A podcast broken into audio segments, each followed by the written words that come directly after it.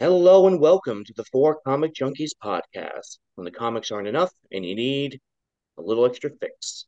I'm your host, JJ Hodges, and this podcast is a proud member of the Batman Podcast Network, hosted by Batman on Film. Go to batman-on-film.com for all the latest, greatest, coolest, cooleriest uh, news about Batman and Batman on Film. Uh, joining me today for our Summer of Superman is another milestone Superman episode. I didn't even realize it until I started doing these. Uh, we have Nikko Caruso from the Vigilante 1939. How the hell are you, sir?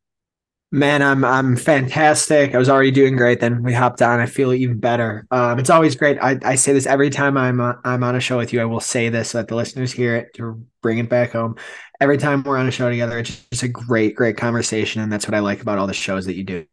Um, it feels like two guys at a bar talking, two pals, right? Just talking about all this wonderful tape and tight stuff. So I'm really happy to be here, my friend.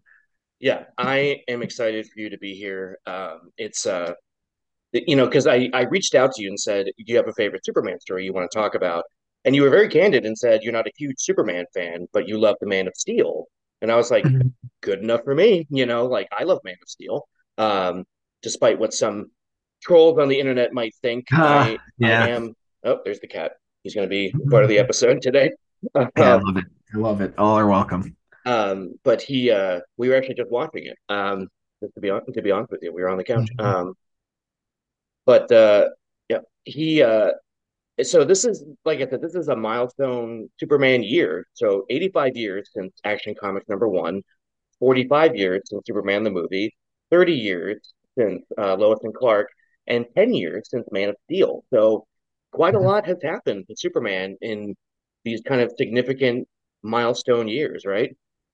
A lot, a lot, which is crazy too because you know Superman is the character when I was in you know growing up with all the comic books and stuff with with my dad, who, as you all know, is is is the biggest influence on all of this stuff for me. Mm-hmm. There was never a whole lot of Superman.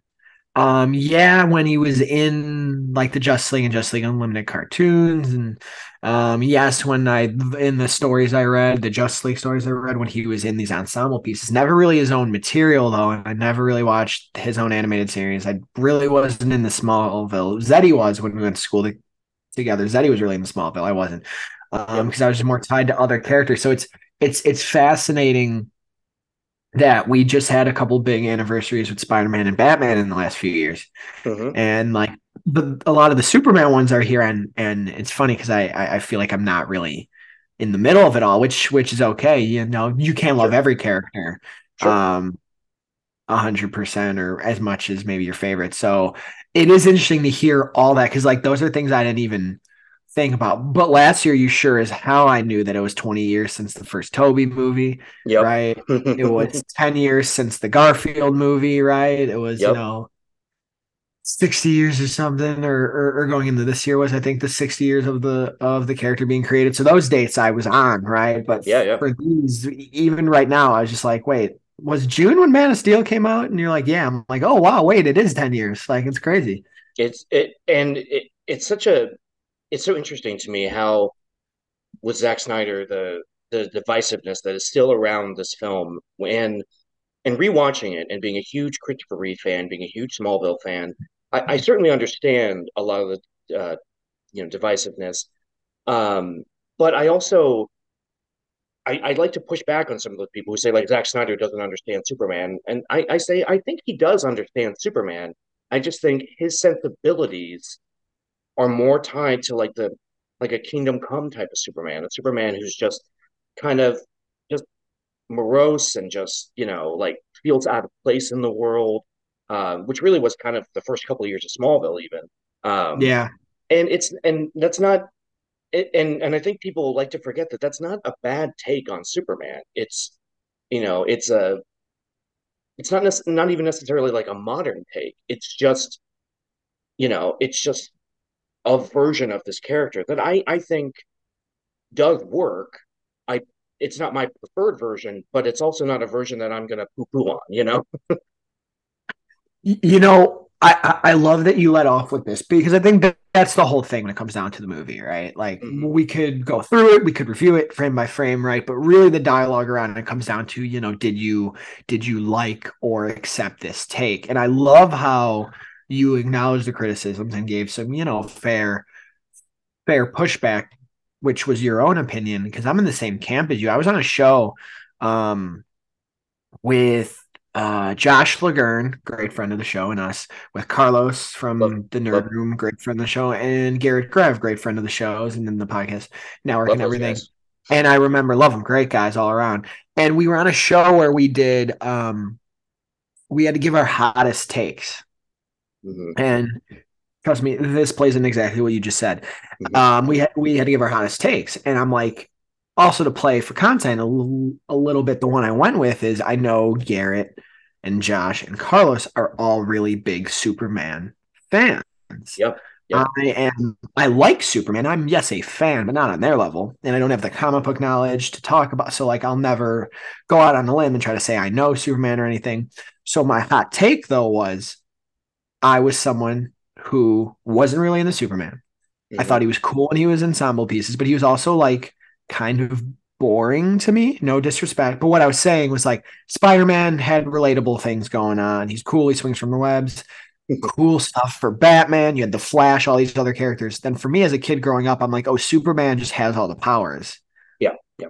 And he's like a really muscular guy. Like, okay, like I don't have like the leaner Flash and the leaner Spidey and the coolness of Batman. Okay, so I wasn't really into him. So when Man of Steel came out, so my hot take to them was Superman to me, what Zack Snyder tried to do with Superman mm-hmm. was at the time and still kind of for, for me now it is the most interesting thing I've experienced to be done with Superman.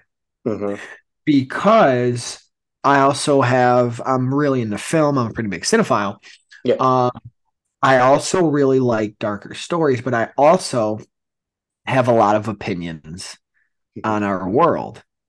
And to have a movie where this ultra powered being exists on this earth and he doesn't understand and battles with actually coexisting and doesn't know how to and is afraid to and his parents are afraid for him to as well that's very interesting to me because i do believe that is what would happen in this world. It's very realistic. As much as it's a Superman movie, it's very realistic take. So there's a lot of people who dislike what Snyder did. I think the issues lie really with this movie. I think this I think this movie is a couple creative choices away from being like a perfect comic book movie. And I'll get into those later. Uh, you know, I I gotta admit, I don't disagree with you. Um, but uh, I, I choices away. I I will I will ask you though. Have you seen the other? Have you seen the original movies, the the Reeve movies? Yes. Okay. Yes. Okay. So very great. So well, the first one great. The second one I enjoy, and then the third and fourth one I, I don't think I was able to get through both those. But th- those are those are tough watches unless you're you're really like jonesing for some some awfulness, you know, like yeah, a bad right. essentially. Um, sure. But, but Reeve was always amazing in the role, and mm. and Henry Cavill when he tried out for the part, he did a screen test. He did it in the Reeve costume, and mm. and it's sort of like that's the um that's the part that always makes me happy is thinking that he tried out in the Reeve suit and he and Zack Snyder said kind of what cinched it was that nobody laughed at him when he came out he didn't look goofy. They were like, oh, that's that's that's yeah. fucking Superman, you know. So yeah, um, yep. So and I, my you know, and I understand like the criticisms with the movie where like Metropolis gets decimated and you know Smallville is attacked and you know the you know Superman killing Zod, Superman or you know and not saving Jonathan Kent. Um, my biggest critique of the film is that I don't like the Jonathan Kent of it.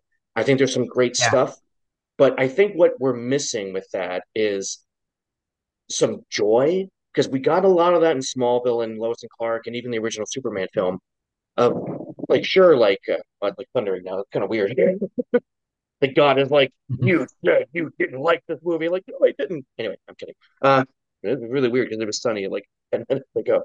Um, anyway, uh, it, it- there's just some like, I, I don't, I don't like Clark not saving his father in the tornado because that just doesn't ring true to me. I don't like the the maybe line, you know. I don't, I because to me it feels like, and this is what some of the great interpretations of Jonathan Kent have done, which is they have that struggle with saying, Clark, you need to hide your abilities, but at the same time, when people are in danger, you have a responsibility, right? There is that, like that Spider-Man quote, you know, with great power comes great responsibility. That can apply to every single superhero, right? Um, Every every superhero. but it, and I think it should apply to Jonathan Kent teaching Clark. So I don't like that he just was willing to die just to save his son's secret. That to me, did, it, that didn't ring true. So that's my if I have any criticism of this movie, that's my big one. Because like you said, a couple of bold, couple of creative choices away from being the, one of the best. I, that's where I would that's where I would say I'd say I think Jonathan Kent just needed to be toned down a little bit. But I also love that you know the, the the great line in the movie like can i just keep pretending i'm your son it's, you are my son you know Yeah. and even right before the tornado when clark as as an adopted son would digs at his dad and says you know you're not my real dad and he's like all right clark like you know i get where you're coming from. I understand. And and it those scenes feel very real to me right? So it's it's a so i understand where jonathan kent is coming from. I understand what Zack snyder was trying to do with the film. And i think kevin costner is great in the role. It's just stuff that just doesn't doesn't ring quite real to me in that in that a couple of those moments. But it's also like you know it it gets the character where he needs to be in the film. And i think where we first meet clark and where we see how the, the flashbacks come into play is so good that it's it's hard to really point at that and go and as i don't say it ruins the movie but i think it's okay for me to say i don't like that but the rest of the movie but we don't get the rest of the movie without that stuff. You know, does that make any sense?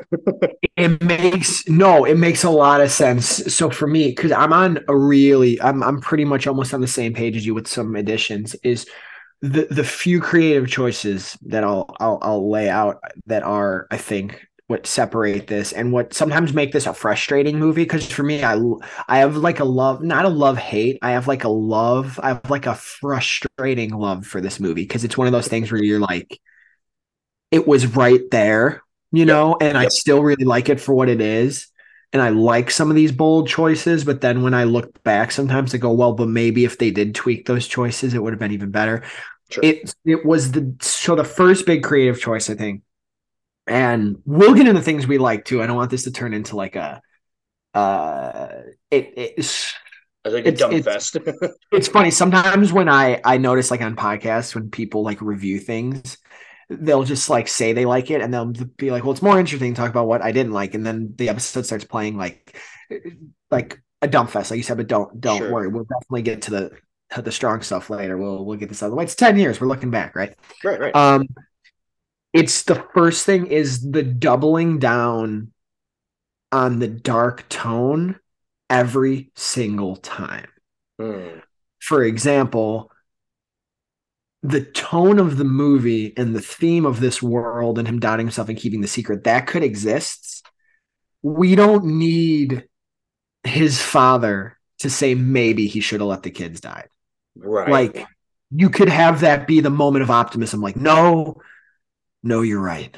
You're right. You're right. That's Yep. a tough world. Like something like that. yes. Let him save his dad and have his dad be like, now the world knows. And then Clark flees to the Fortress of Solitude for the first time. Right. Sure. And yeah. then maybe his father dies later on in the film in a way where Clark cannot save him. And then it Mhm. is still more tragic. Like, oh, I physically was able to save him. Like, have him die of the heart attack thing, right? Right. Or maybe he saves him and then his dad dies of a heart attack right after. Like, that would have been dark, but still, like, wow. this world really is tough to where he has all the powers. Now he's seeing that all of his powers, like, was that secret even worth it? Because now that Yeah. my dad's died, and then he finds the worth in saving. I mean, he lost his father, but saved the world, like Metropolis. By the end of the movie, that could have played well. The decimation of Metropolis is I still go back and forth on. Mhm. Like I get it. It's so tough to watch sometimes though. Yeah. Like that's when I go Snyder. I think Snyder is a very good director. yes. I also think he gets in his own way. Like to have Zod throw a bus at Superman and he just jumps over it and it explodes a whole building. Yeah. Every time I see that scene, I'm like, what? and the awkward kiss and all the debris. And then, of course, the way in which I get the message of why he has to kill Zod. It's this terrible choice he has to make to save humanity. But once again, like, why did we have to pick the darkest choice every time? It's kind of like what you're saying, right? Like, there's no, there's not a lot of levity in the movie yeah. if you modify some of these moments with a little bit more levity and a little bit more um reel it in a little bit like maybe have them fight Zod in the sky a lot more instead of having all the destruction happen because you you could still have played that into BVS later you Sure. could have still showed the parts that were destroyed still Bruce was there I just think that's what holds it back because for every great moment in this movie, and there are more highs than lows, but some of those lows you go every time you get to the scene, you're like, okay, Yeah. you know what I mean? And it's tough when you're watching a movie and you do that because then you almost have to like just go with like just go with it. So Sure. to to wrap up a long point here, it's the doubling down of the tone every single time, and it's the stuff with his father and how that fight and conflict unfolds with Zod. I think are the big ones. But you know, they have us talking about him ten years later, so maybe it's brilliant. I don't know, but maybe, like it's those are a few moments away from not only us liking it better, Mm. from the public liking it better. To Henry Cavill is probably still playing Superman in sequels if they pumped that movie with a little bit more of that levity, that pizzazz, that heroism, because you can have the story still be about the same things. It Yep. just doesn't need to feel like they're hitting me over the head with dark, dark. See, this world is cruel, and he has to kill his villains. You can't just put villains in a in the Phantom realm and have them stay gone forever. And you can't show a city because this is Sire. I've heard him talk about like this is what he says. He's like, Yep. when when heroes and villains fight, cities get destroyed, people die. Sure, man. Sure, you're right. Problem is, you don't have to go nuts with it. It, I You don't have to go nuts with it. I I think you know, and, that those are all really good points. I I personally don't mind the killing of Zod because I felt like I, you know, and I think it needed to be kind of stated better in in the sequel or even later in the film because Superman famously does have a no kill rule. Um, Yeah, so I think that it, you know, and and Snyder has kind of said, well, I I see this as kind of the origin of that. This stays with him, and that's why he has the no kill rule. And so for me, I'm thinking, okay, but you telling us that after the fact doesn't, you know, it's it doesn't nice. do anything. Mhm. E- Exactly, it's nice and all, but it, it needed to be said in BVS. It needed to like there need there needed to be a moment where Clark says to Bruce, like when they're fighting, "I'm not going to kill you. I don't do that anymore. Like I did it once and I regret it forever." Because you because I think Henry Cavill really sells that moment. He's he's literally destroying the last person that he can kind of relate to in a way, right? The last of his species.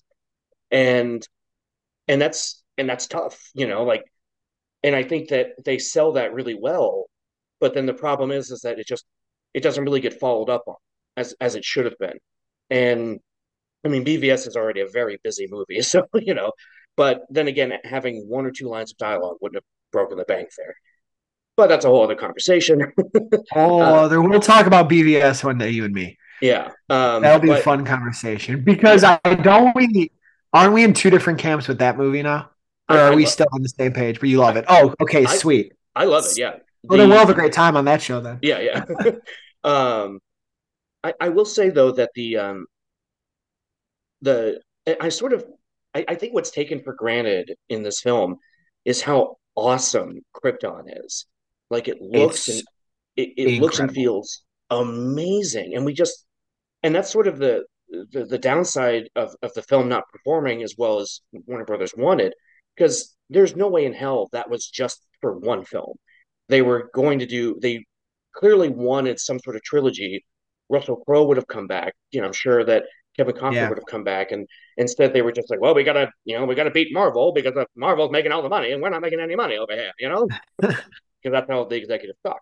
I, I know that for a fact. I love that 1930s businessman. Look here, see? We need to get the Justice League on screen, see? Look, we don't have the Justice League on screen. We're losing money, and we can't be losing money to Warner Brothers, to Disney. We're Warner Brothers, goddammit. um, but uh, that's just like silly thinking, and they finally figured out now, like James Gunn going, well, if we do these one at a time, we'll we'll get there. And then they went, We'll get oh, that makes sense. Like, Let's just hope it's not too late, my friend. uh, That's a whole given nother story. well, given uh, how Black Adam and Shazam have performed,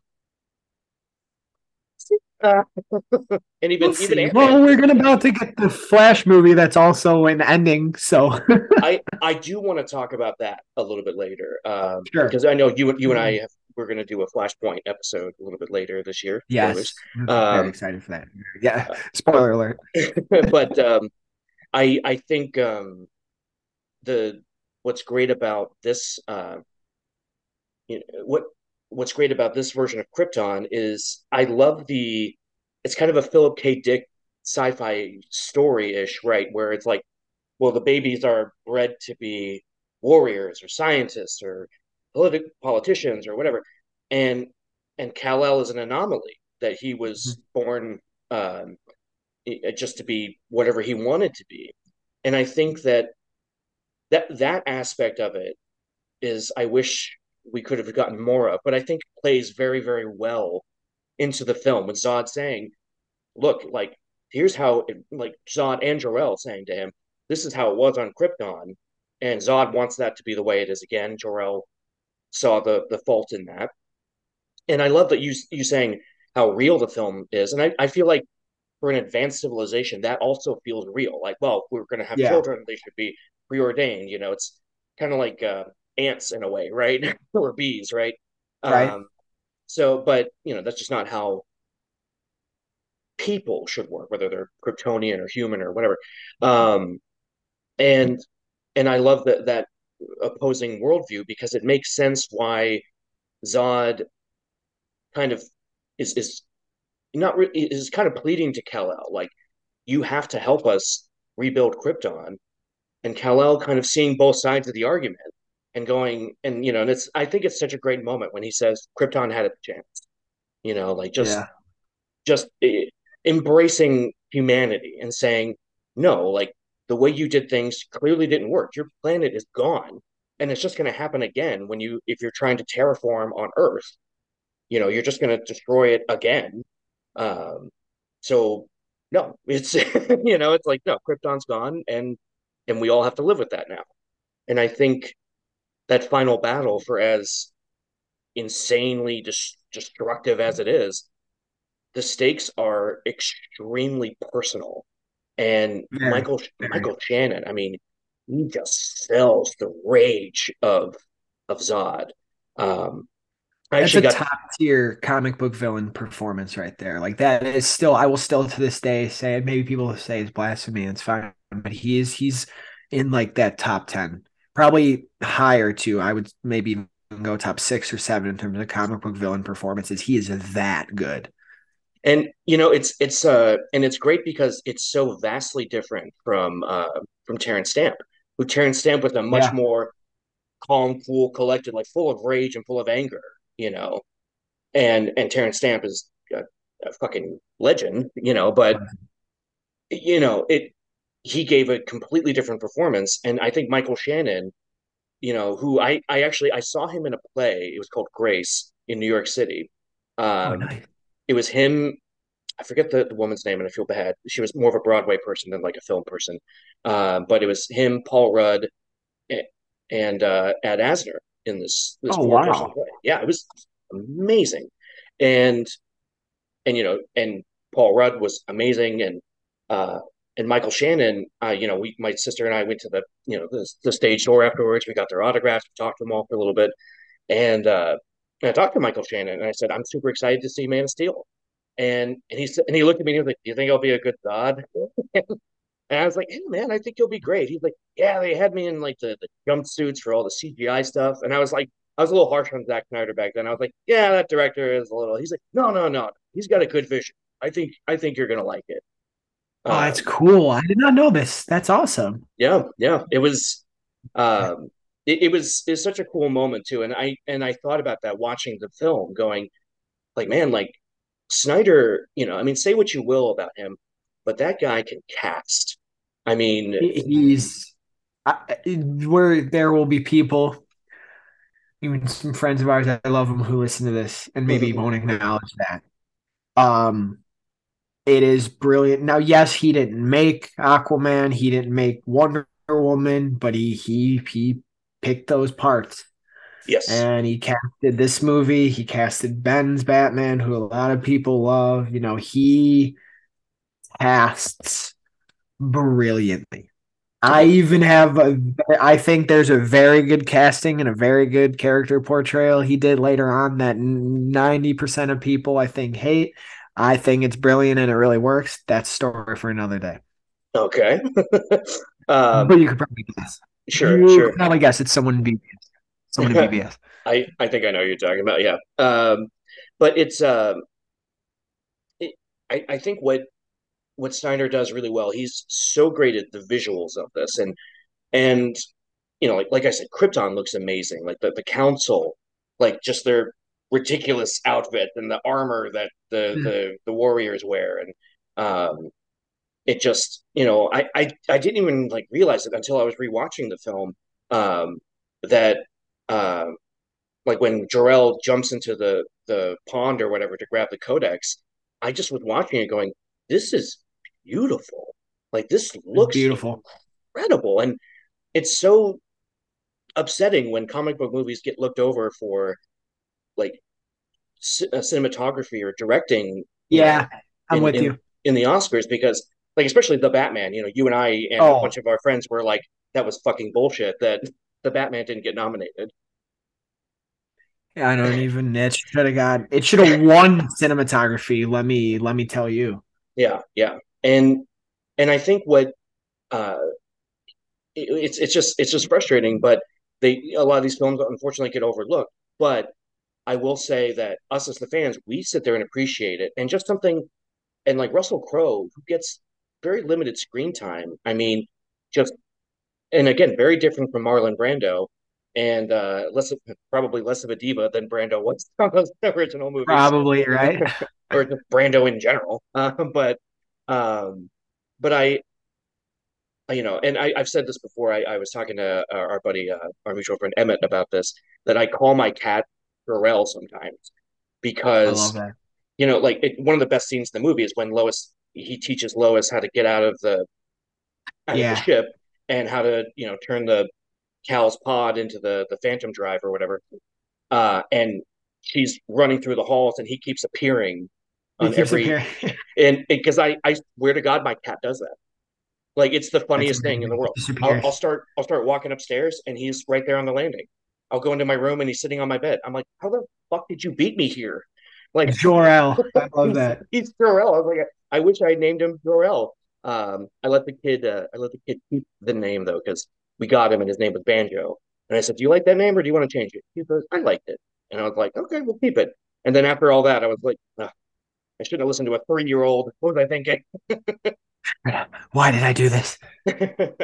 um, well, at least you didn't name him like Booger or Butt or something. So, um, True, the alternatives might have been uh, tough, tough there. yeah. Uh, but I I I love that scene because I love that we've never seen this before. We never get to see Jor-El interact with other characters, right? Uh, usually just Kal-El. I mean, Smallville did little bits here and there, but that was different, being the disembodied voice of Terrence Stamp and everything. Um, but in this version, you know, getting him to, you know, even just the last scene with him and Zod is so good. It's just like man, these are powerhouse actors that are just, you know, it, it's not a complicated scene, but they are bringing it, and I I'm here for it, you know. It's um it's it's it's so unique. It's so unique and I'm glad you brought up the um the vision the visionary aspect of Zack Snyder because what I did say earlier is yeah no I think he's a very good director. Who sometimes gets in his own way I think. So sometimes narratively creatively yes but from a visual standpoint from a thematic standpoint um and from a casting standpoint right? From assembling a group of people to make a piece of art I think he's fantastic at that. And um Yep. it really started with this movie and his imprint as much as some would dislike, and even at times I get frustrated at it. Sure. But as much as people will say what they want to say, his imprint is still over a lot of these DC EU films that have come out since. And with one that everyone is very, very excited for, us included, coming out, The Flash, mm-hmm. we're getting Zod and we're getting the events of this film in a way replayed. Right. And um, the idea of kind of what the the Superman character's importance in the film, it's going to be Kara, right? Mm-hmm. So it's it's um it's it's it's it's the stamp is still there, um, for the better or for worse sometimes.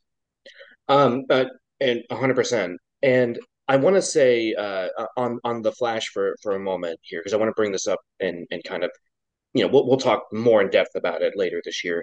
Um, or maybe when you listen to this, it'll be you know like the mm-hmm. next episode. I don't know. I don't know how these things are getting released. You know, I'm just I'm just pumping them out. Uh, but uh, but in all seriousness, like I think, uh, and this was an argument I made uh, to a buddy of mine that I think that the adapting the Flashpoint story and using Zod and Faora and, and all those Kryptonians instead of Wonder Woman and Aquaman being at war, I think is is a really good vi- visual language to the movie audiences because I don't I don't I I don't think little kids who are big fans of Wonder Woman and, and Aquaman now are going to want to see them be the villains of this film, you know. But using Zod is a way to say, okay, well, here's how we can do the same thing, a world-ending event, but use a character that the audiences are familiar with and is already villainous, and push it into, uh, and like you said, like replay the film a little bit, and and use Barry in the same way that the story does, but use an already established villain character. You know, if, if that makes any sense. I feel like I rambled a little bit there. no, I, I, I love that you bring this up because okay, Flashpoint is one of my favorite comic books of all time. The Flash is my favorite DC character of all time, right? Mm-hmm. I, re- I always remembered people kept saying, and I think this take is valid too, but I'm just giving you my perspective. Sure they've been wanting to do this now for a long time. It, it has always been they're doing Flashpoint, and I know it kind of changed a little bit when you know um, Francis Daley and Goldstein came in with all the director changes, but then it really went back to that when Andy Muschietti took back over, and mm-hmm. I, I still see takes to this day of like. You know what? Why are we using Flashpoint for the first Flash film? Right? You know, there's so many other things. Well, because Flashpoint I would argue is the best story to get to know Barry Allen. Mm, mm-hmm. Because you establish his greatest loss. Yep. Yes, it changed continuity a little bit when the comic came out, but it's been established for years now. Sure, sure. Flashpoint does is it shows a hero who had the opportunity with all of his power to undo the, the thing that has ruined his that has ruined his life, right? Yep his dad's jail because of it. He doesn't have a mother become of it because of it. So he goes and does that, and then he sees that in a universe with all these powers and planets and everything, this has to happen. Yeah. So to watch a hero or a character have to make no spoilers, have to have to deal with that is huge. Yeah. So but what I've always said is I love that idea for the film. That is brilliant to do a Flash movie about. If you're going to make hmm. one Flash movie, you use that concept. But you cannot use it directly from the source material. Because yes, you cannot make Wonder Woman and Aquaman the villains. Right. So when I started seeing, oh, they're going to use Michael Keaton's Batman, I think that's more. I think that's better than a Thomas Wayne Batman. Agreed. I think it's better having this legacy, very beloved actor and very beloved portrayal to a lot of people. He is the best and their favorite Batman come back.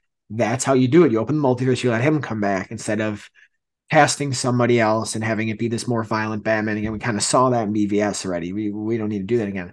Sure. And then yes, instead of let's use Zod and let's yes have it try to tie into this world where the first cataclysmic event that brought out metahumans to the world was Zod coming. Well, let's replay that and now show the stakes of this again. But now Barry's at the center of it.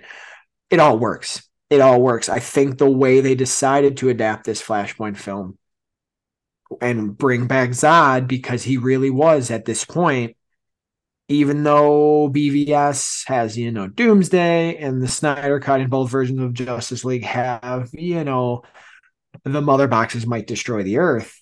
Right. Something that the audience has seen there has still never been a battle in the DCEU with stakes like Man of Steel. Not a single battle. Thus, I know in the Snyder Cut, the world explodes and the Flash brings it back. Yes, but where you see people in danger and destruction, and we see the people from the Daily Planet on the ground in fear. Yeah. We see people watching on TV. The other films, we do not see the stakes and feel them the way we do in Man of Steel. So to recreate that in this Flash film isn't is is brilliant. It's brilliant. And I'm ready for Michael Shannon to come back. Hell yeah. yeah. I I 100% agree with that. And uh, and and getting back to Man of Steel, the when Metropolis is being destroyed, the you know with Perry and uh, you know Steve Lombard, you know who's Michael Kelly, who I think is extremely underrated character actor. He's amazing in every role he's done. Um, and you know, and a, a Zack Snyder alum too from um, uh, Dawn of Dawn of the Dead, uh, which I I love yeah. his Dawn of the Dead. I think that movie's great.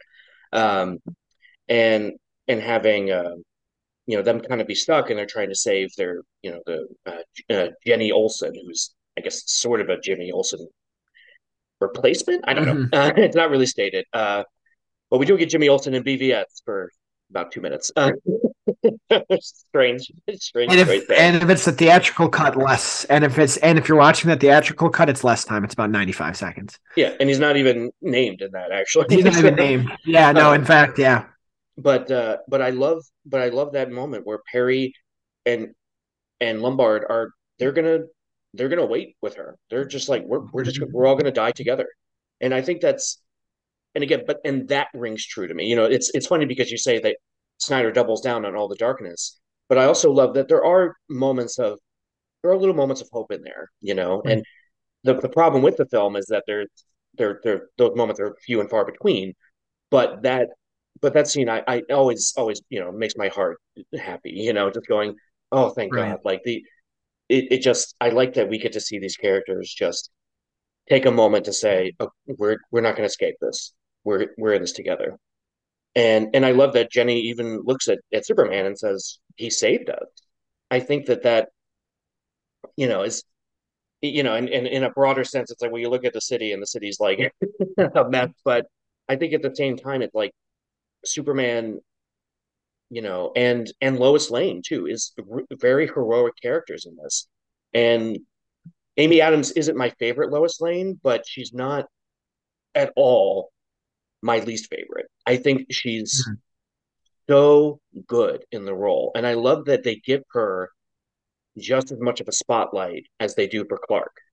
Because that, that character, I mean, Lois Lane, she deserves it. And Amy Adams just, you know, I was reading this interview with her where she had auditioned for like the, the Brett Ratner Superman that didn't go.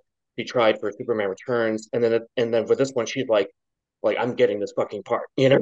mm-hmm. um, and I and I love her in this, and even in BVS, I think he's great because he's in in both these movies, especially in this film, he's you know leaping into danger the way Lois Lane has always done, going back to Action Comics number one, you know, and I love that the the twist in in this version of the story is that he's right there with Clark at the beginning of his journey, and you know, and and finds out about him. So she doesn't. So we don't have to get through the whole. How could she not recognize him without the glasses thing? Blah blah blah. You know that that Yeah, debate that is just tired and we you know that's a whole tired, a whole other exhausted, Yeah. dead and gone. But I love that you brought up Amy Adams. I think she's so underrated. Yes. Um, I do like her in subsequent roles. I do think this is her best performance as Mhm. Lois. She has obviously the best material because in BVS she starts to get shelved, in the Justice League she shelved even more, right? Right. Right. Um, when she has to kind of deal with his loss in Justice League, she kind of takes on a whole new way. Um, but yeah, no, she she's not my favorite version either. Um, ironically, I don't watch Superman and Lois anymore, but Elizabeth Tulloch is my favorite version. Yeah. No, Uh, she's great. Yeah. But no, Amy Adams is also one, one of my favorite actors in general. So I love that you brought up. And yeah, I think I think she's underrated. I think people blame it on. Um, I always hear people say that her and Cavill don't have chemistry, and I like I see that, but I disagree with it. I, I also think it's funny too because she's also it's not her fault. She's a better actor than Cavill, like Oh, by a yeah. mile. And also Yeah. the way Superman portrayed, he doesn't give that much. So yeah, it's gonna feel like she's doing more. So I hate that debate, but that's neither here nor there.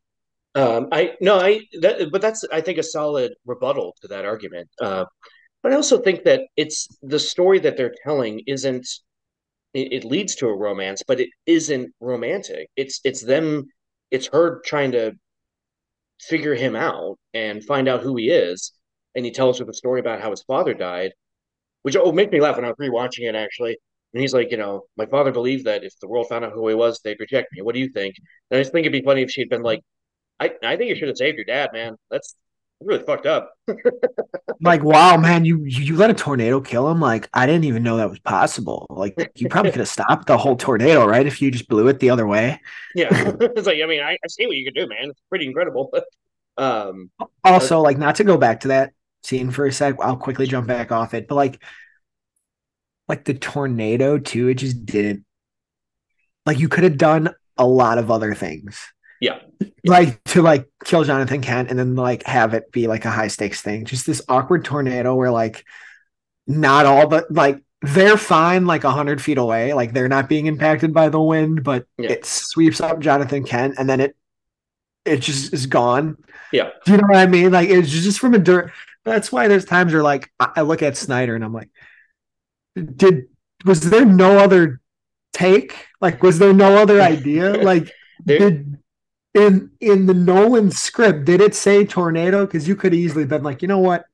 I love you guys, but we're gonna tweak tweak this. right, Sometimes it's how you spot a really great director versus a good director versus a bad director, et cetera. Is eh, when when you can find out or when you can tell they took something maybe in the in the writing and said, but we're gonna put this visually a different way because that tornado was awkward as hell. It is. it, It's awkward. It's an awkward part of the movie. my well, this you know, and and and to close up that tangent for a second, uh, my my take on Snyder has been like, especially watching Zack Snyder's Justice League. I think Zack Snyder's a great director. I just think he needs a better editor. you know, He's better editor.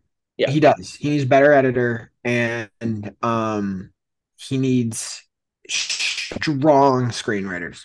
yeah. He, he he I think he just needs somebody to to push back on him, but and not in an antagonistic way. Because we read stories about like how like the first cut of Star Wars was, and Lucas fired his editor, you know, because his Oh editor yeah, was pushing back too much on him, and and I think that there there needs to be a level of you know yeah, whatever. I mean, that's a whole other conversation we could get into, but um, you know, I I think what uh, having Lois be such a big part of it, and also Lois being on the ship with with Zod and Faora, Mhm. um, I, I think was a was a good touch too because, like I said, it leads to that that great scene with her and Jor-El, and and it gets to show her being um being heroic and being proactive, and and she saves him in that scene, right? Um, and it's such a good, and you know, my sister and I joked about that when you know they, they're on the the pod and she's like and Faora's like you need to wear a breather because our atmosphere won't you know condition you won't be conditioned for you uh, we like realized it's it's kind of a it's super nitpicky, but when they're on the ship and Clark, you know, his body's readjusting to Kryptonian atmosphere, and he, and he's like, and she's like, help him. It's like, wouldn't it be funny if she's like, well, give him one of these breathers that I have, and and my sister was like, like, dude, Zod would totally be like, uh, I don't have one in his size. Yeah, right. um, and we just like laughed about that, but um, because it, that that scene, the, the, way that's done, reminded me a little bit of. Uh, have you ever seen The Abyss, James Cameron movie? Yes, Yeah, yes. it, it reminded me of the uh, the the water, the amniotic fluid or whatever that they Mm, they have the, the rat in, and then Ed Harrison at the at the end of the film. Um, because it's it, you know I've read I've read stories about that where it's like that's not really a real thing, but no, it but it sells it enough that you buy it in the movie, right? It's like okay, I can at least appreciate what you're saying here versus uh it's like another great example of like something that you know doesn't make sense, but you go with it because the movie convinces you. I still to this day laugh about the time travel stuff in Endgame. Oh Like yeah it, it makes no sense like that you can time travel and there be no effects on this period. I get the idea of a new timeline is created, yes, but sure but like yours still is perfectly intact. So like if I go back, like by their logic, if I go back and like kill Hitler in this day and age, we still feel the effects of it, you know? yeah yeah Like we all still have the knowledge of it, or if it gets erased, nothing changes drastically. right You know what I mean? So that's just an example. But like in the movie, I love how they like four times are like, that's not you mean it's not like Back to the Future? You mean it's not like this? Like you can do it as long as you go back and put it back, it makes a new timeline and keeps our safe. And they're like, Yes. it's it's so it's it's very strange choice and um and obviously the Flash is going to do the more traditional timeline idea where if you go back in yes. time you, you fuck everything up right you ruined everything. exactly um that's why that's why Do you know it's funny not to go on a tangent. I promise we'll come right back. That's why I, I, I always laugh when people I also very rarely, when like judging a comic book film, you'll really, you'll rarely hear me like rip the script because I mean it's a comic book movie, and even like the great ones, you know, now the great ones like Dark Knight and stuff like they have really great scripts. But I look at a movie like Endgame, and then the biggest thing about No Way Home,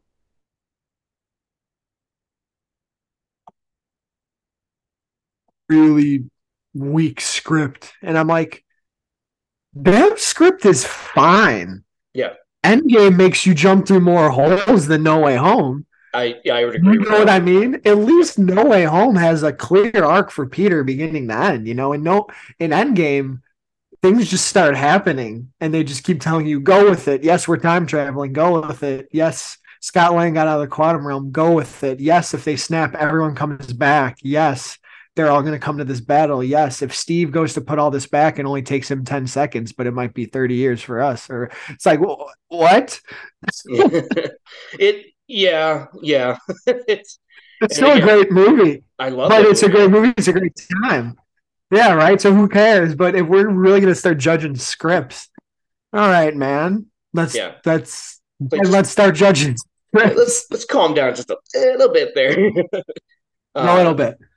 but I I will say that uh, you know getting back to Man of Steel, the um, you know the like I said, the the visual language is so strong throughout the film, and and I and I really like how Clark's you know like like ten years of Smallville gets compressed in, into this you know just little flashbacks of of him figuring out his powers, and I and, you know and I my heart breaks for this boy in, in the scene when you know he he can hear everything, he can see everything. And he says, "The world's too big, mom. I just I've I seen the movie. Yeah.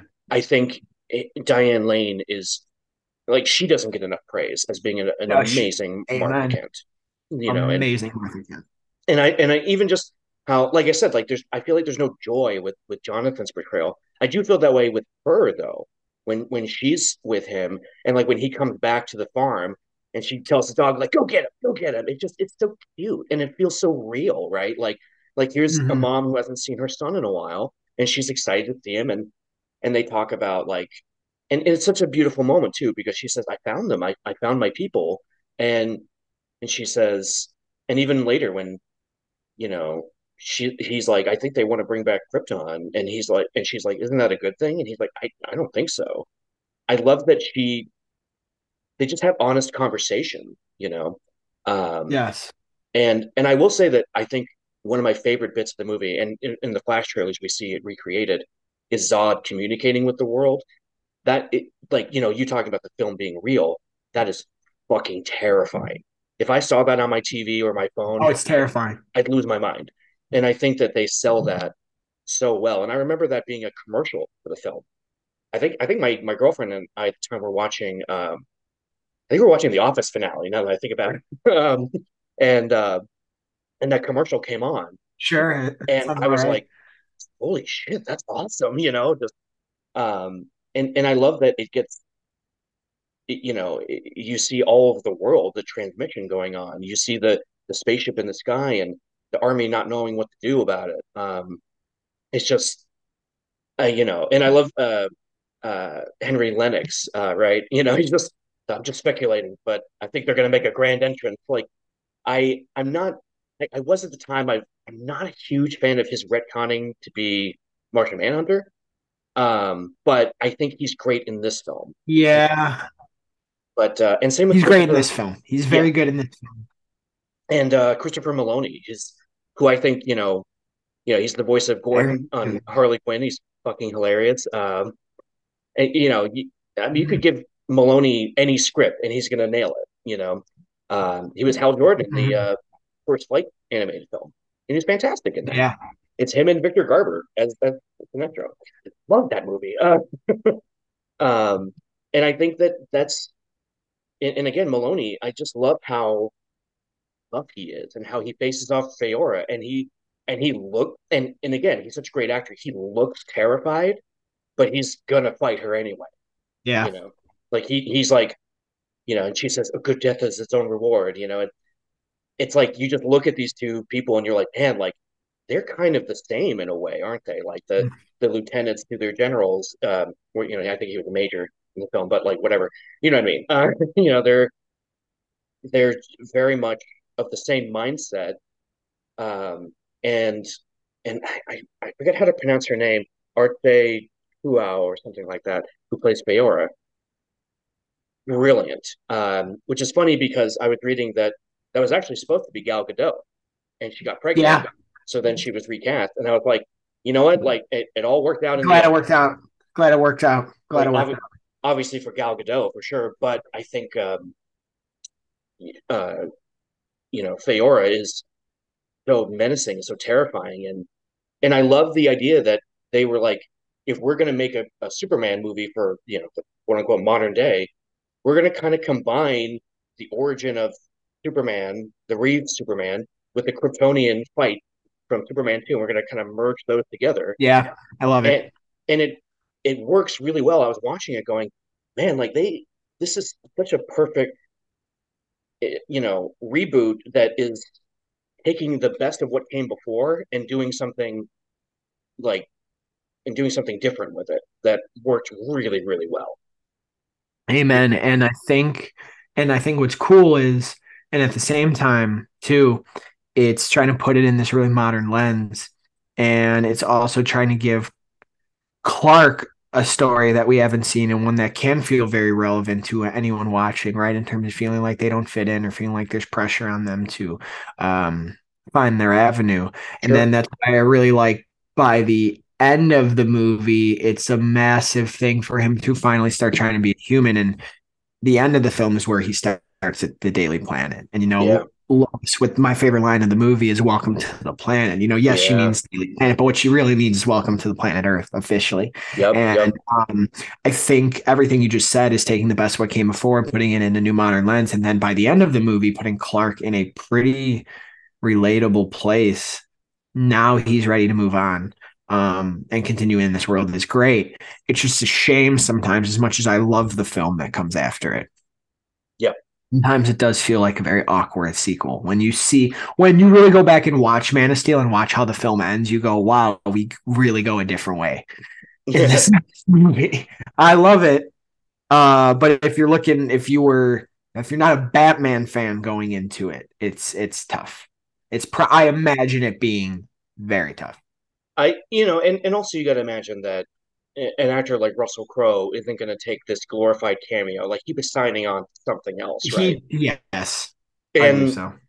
and I remember like I think they even said something like they wanted Metallo or Brainiac for the sequel, and and that would have been really great. Um, and you know, it, it just you know, history is what it is. You know, Warner Brothers just kind of famously just dropped the ball all the damn time with these with these movies. Famously, it's and it's just you know I, I, I have high hopes for the future. Uh, one last thing I want to touch on uh, before we kind of uh, wrap up is um, let, let me just ask you first. What do you think of the score in this? Because the John Williams score. This is the first Superman movie without it.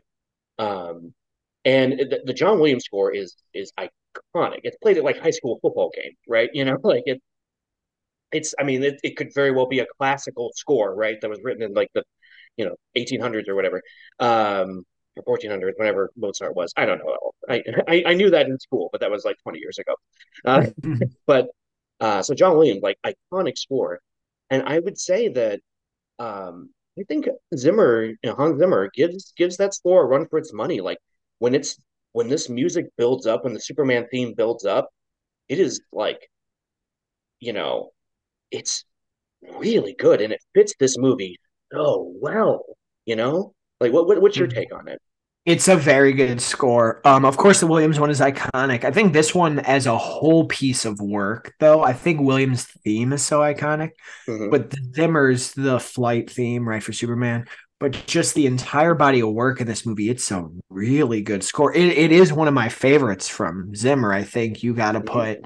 I think you know his his top four to five would be in no particular order. You got Interstellar, you got Dune, you got The Dark Knight and I think you put this in there, right? Like I think those are those would be I think this would be in this top 5 for me. It's that it's that strong and I think of all the modern day DC themes, I think besides Wonder Woman, this is probably the hmm most recognizable and strong if you really put all these characters together.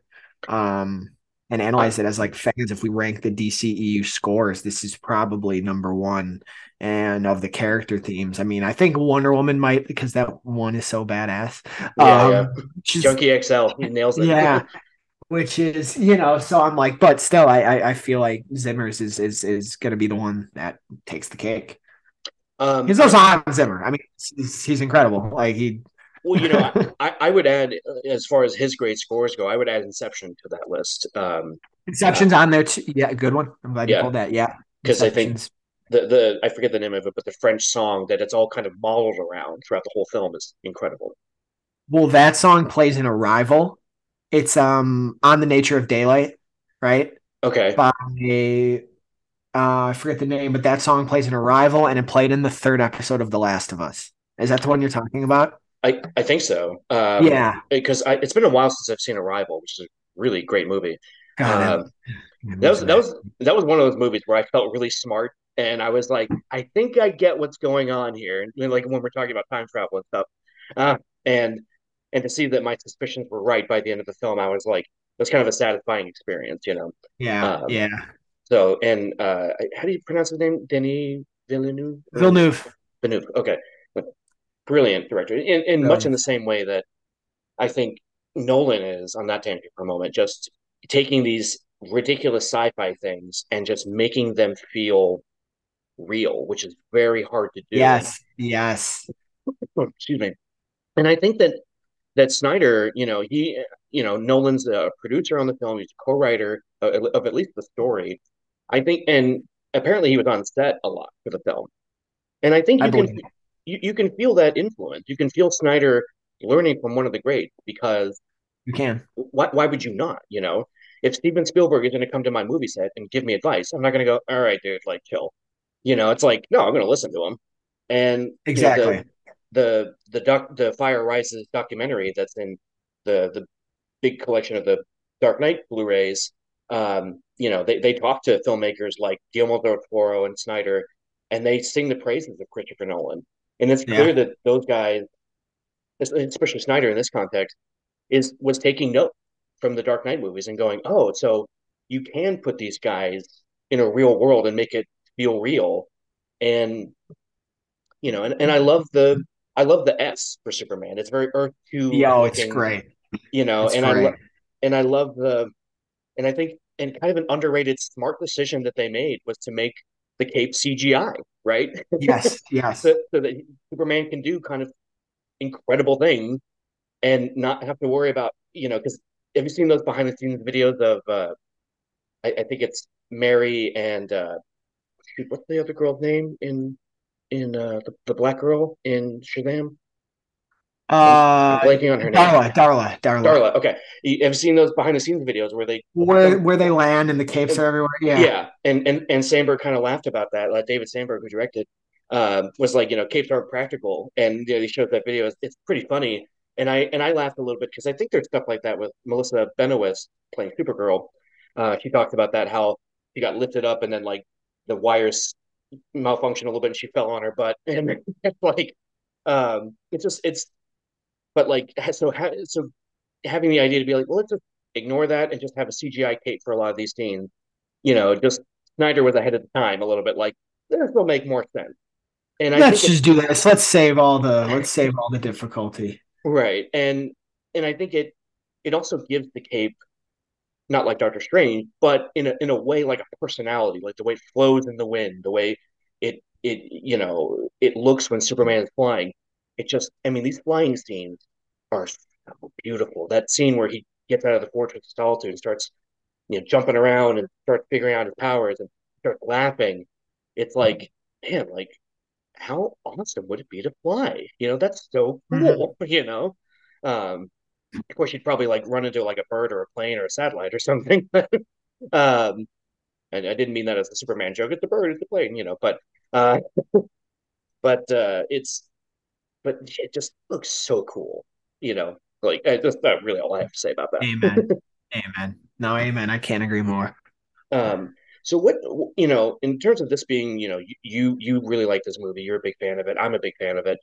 Um, and we know that James Gunn is you know doing a clean reboot.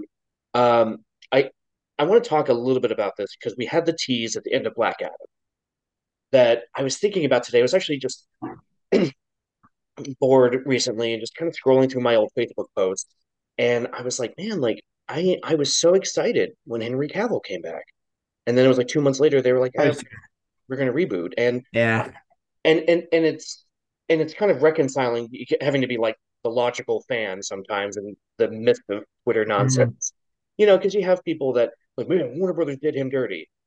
Yes, they did. They really did. I don't believe that James Gunn did him dirty. I believe that Warner Brothers. No, James Gunn didn't do him dirty. Warner I, Brothers did. The Rock did. Um, I don't think James Gunn did. I think James Gunn is looking to start over and realize there's just a lot of baggage with that Henry Cavill version, and also like it, it, you just it's just you just had to move on from it. Um, yeah. I was excited when he came back, and then now I'm excited that we're getting someone new. It, it's just like you said, it's how you have to wrap your brain around being a fan sometimes. It's tough. It's something harder than it looks, people.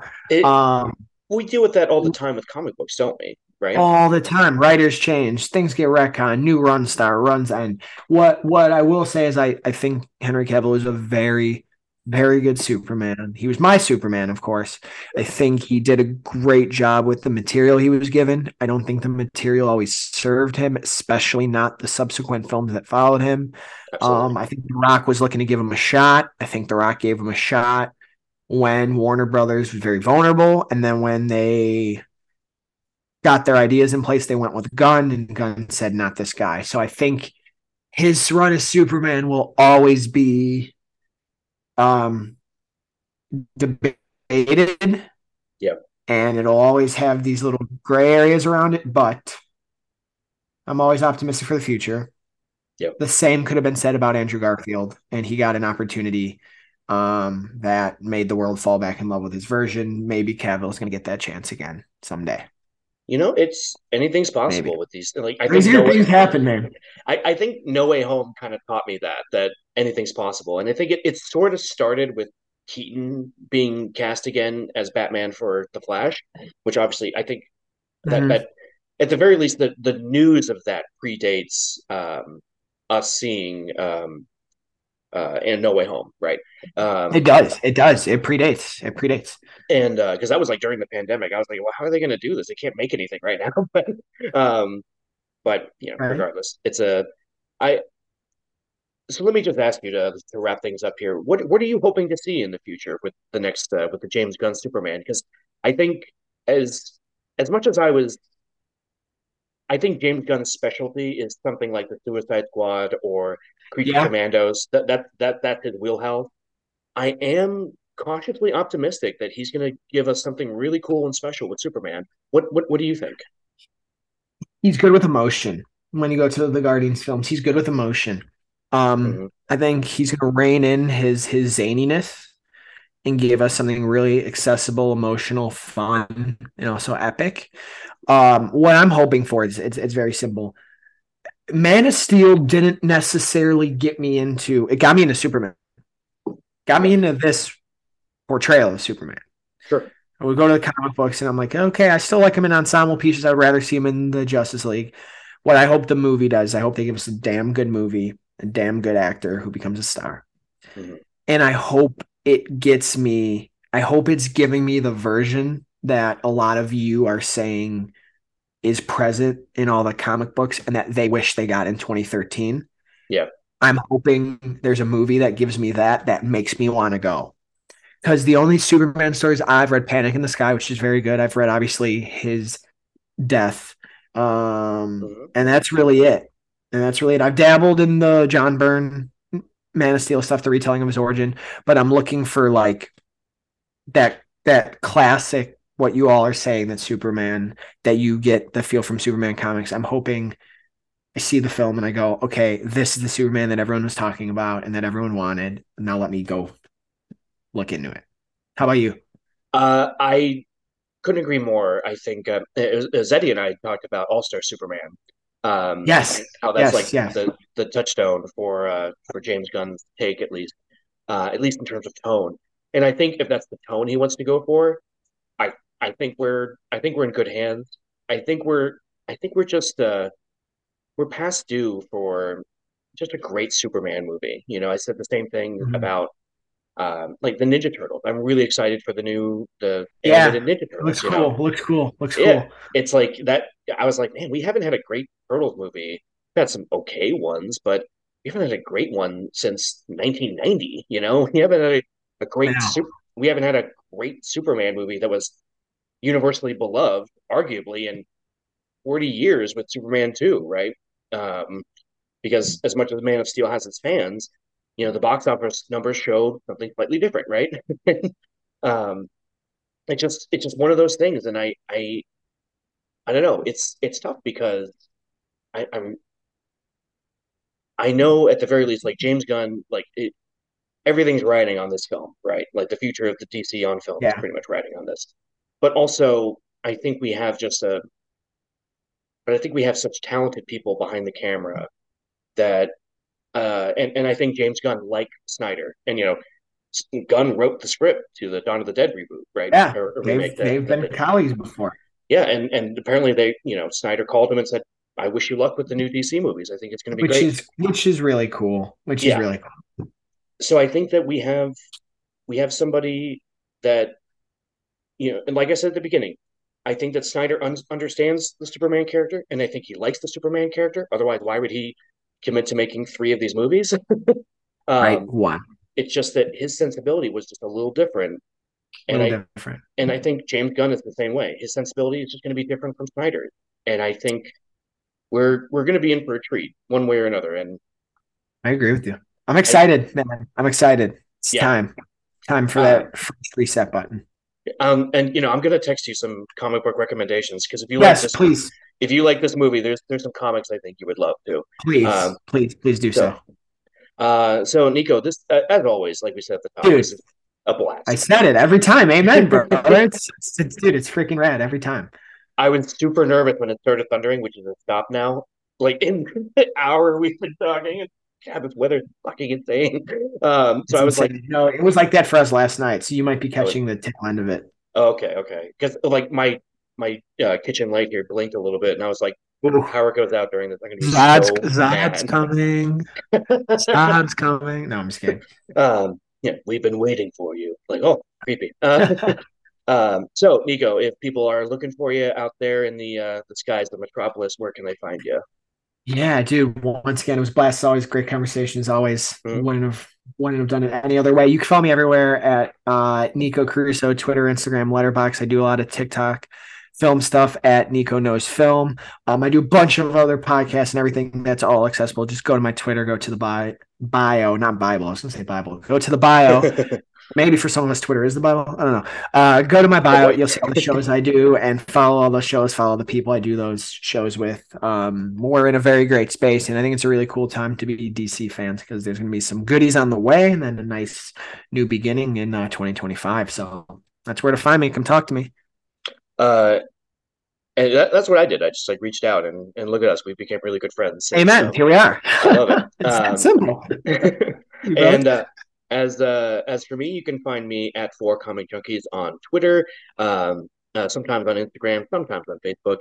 Uh, you can also email me for comicjunkies at gmail.com.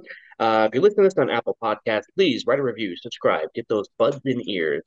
And for all you out there, we just have uh, one last thing to say to you, which is that Krypton had its chance on the Sci-Fi Channel. That TV show was cut too soon. It had its chance. I wish it had gotten more. All right, let's end this damn thing.